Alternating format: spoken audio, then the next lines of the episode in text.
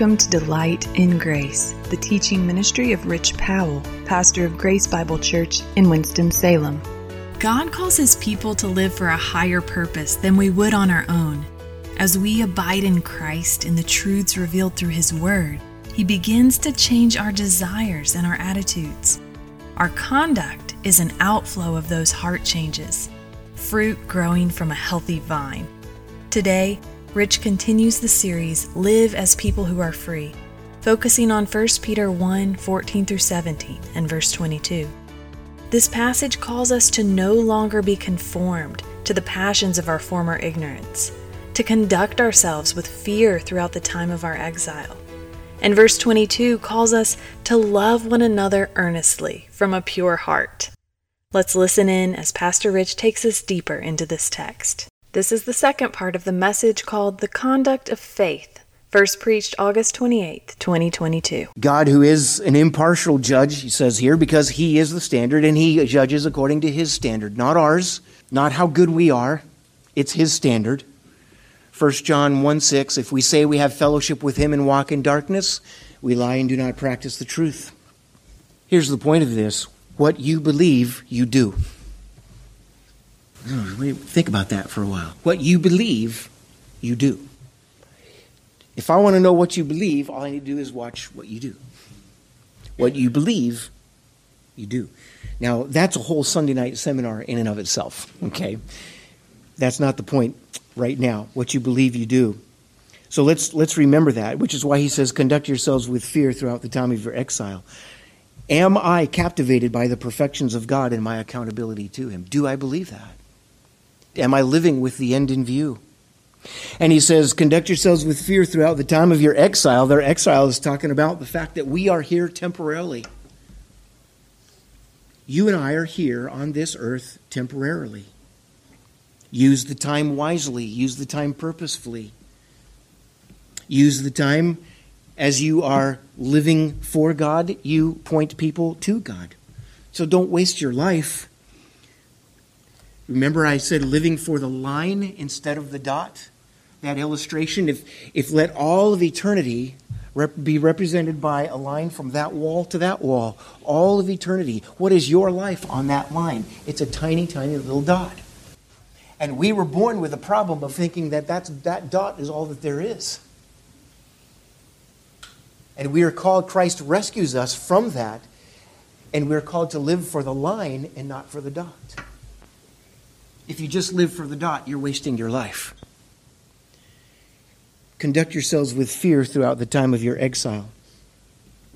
The conduct of the Christian becomes the subject matter of the rest of Peter's letter. When we get done with this, this is, a, this is the conclusion of a four part series in this paragraph. And then, beginning in chapter 2 and going to chapter 4,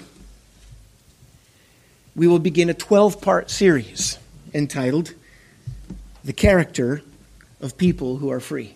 12 characteristics of people who are free. This is Peter's focus throughout this. And this is why he says in chapter 2, verse 16, live as people who are free. Do you know your freedom? You can't live as people who are free if you don't know that you're in fact free. This is why he emphasizes this. That's why he says, Be holy in all your conduct. What does that mean, practically speaking? It means this. Write this down. It's good because it's in your notes, right? Maybe. I don't know. Is it? I don't Wherever I am, whatever I'm doing, I belong to God. His opinion alone is what matters. That is a practical way of looking at conduct yourselves with fear throughout the time of your exile. Be holy in all your conduct. Why is that? Because I am holy, God says. Be holy because I am holy. It's not even good enough to say, well, I need to be holy because the Bible says so. That's not good enough. God says, be holy. Why? Because I am holy. He is the object of your faith. He is your creator. He is your redeemer. He is your reconciler. He is your sustainer. He is your highest good and your deepest satisfaction. Be holy because I am holy, he says. So, wherever I am, whatever I'm doing, I belong to God. His opinion alone is what matters. What that is calling each one of us to do is to eradicate the compartmentalized life. Eradicate the compartmentalized life. All the rooms in the house of your life, all of the rooms, doors are wide open. There's no locked, closed doors where you say, God, you can't go in there. You're not allowed in there. That's a compartmentalized life. This is the eradication of that. So, whatever, whatever, wherever I am, whatever I'm doing, whether I'm at home, whether I'm at work, or whether I'm in leisure, whether I'm in private, or I'm in corporate worship. Wherever I am, whatever I'm doing, I belong to God. And His opinion alone is what matters. It's being holy in all your conduct. Why is that? Because God is light. The holiness of God, as John puts it, God is light, and in him is no darkness at all. So his light shines into my darkness. And that darkness represents ignorance, it represents blindness, it represents confusion, it re- represents that which is contrary to his character and his purpose. So you and I are holy in this sense that we are set apart, we are dedicated.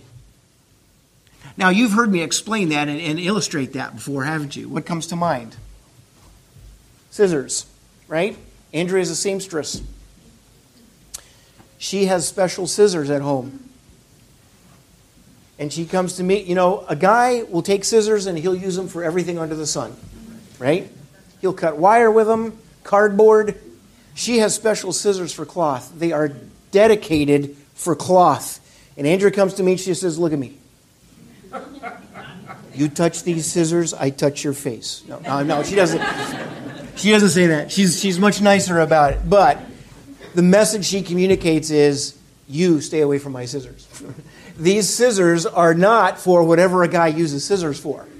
These scissors are for cloth only.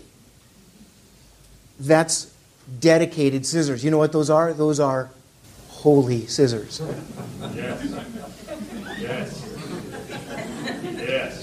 Listen, that's what holiness means set apart. They're not for common use, they are set apart. Christian, listen to me. You are set apart. You're not just a common, ordinary human. You belong to God. You are set apart.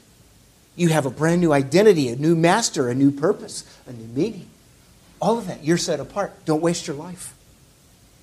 Be holy in all your conduct. So there are two mutually, expre- uh, uh, two mutually exclusive practices going on here, and one of them is abiding in Christ. Synonymous with that is walking in the Spirit. Walking in the Spirit and abiding in Christ are pretty much the same activity. You're either doing that or you're engaging thought or behavior that is contrary to his character and his purpose. That's what we call sin. Listen, you can't be doing both at the same time. You're either doing one or the other, but you can't be doing both. Be holy in all your conduct. Now, this is realized. To be holy in all my conduct, this is realized by God's grace. What do I mean by realize? Oh, yeah, I realize that. No, it means it becomes real in your life. It becomes a very real part of your life experience. It is realized when it says, Be holy in all your conduct, it is realized by God's grace for two reasons. Number one, I have His favor. Number two, I have His resources. So, number one, I have His favor. The Father sees me in Christ. I am the object of God's love. Period. I am accepted. I am not accepted by, when it comes to salvation and justification, I am not accepted by God on a probationary basis. Aren't you glad for that? Because I am in Christ, I am accepted, period. Nothing changes that. There is nothing you can do to make God love you more or less. I am accepted because I am in Christ.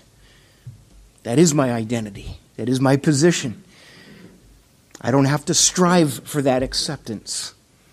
I am free to live in the outflow of that acceptance. And that's why he says, You shall be holy in all your conduct. Conduct yourselves with fear. Interesting to note, that is a passive imperative. That sounds oxymoronic, doesn't it? A passive imperative. What it just simply means is that it's God who is at work in you, forming you. God is at work in you, forming you. Realize that, Christian. Again, that goes back to the attitude of faith. In other words, he's saying, become who you are in God's view and by his declaration. Paul's, Paul says it well to, in the church to Philippi He who began a good work in you will bring it to completion. God's working in you right now. He's working in you tomorrow at 3 o'clock, whether that's AM or PM. He also says it is God who works in you both to will and to work for his good pleasure, Philippians 2:13. So become what you are.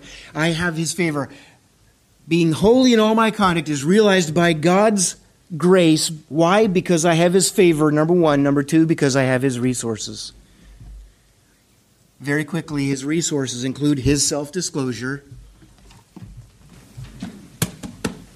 his self-disclosure is it dwelling in you richly? To become like Christ.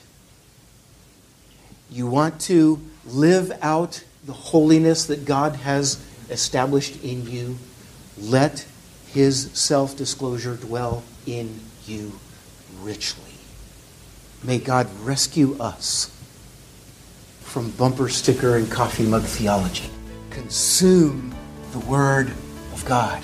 We're so glad you've joined us for Delight in Grace, the teaching ministry of Rich Powell, pastor of Grace Bible Church in Winston-Salem. You can hear this message and others anytime by visiting our website, www.delightingrace.com. You can also check out Pastor Rich's book, Seven Words That Can Change Your Life, where he unpacks from God's Word the very purpose for which you were designed.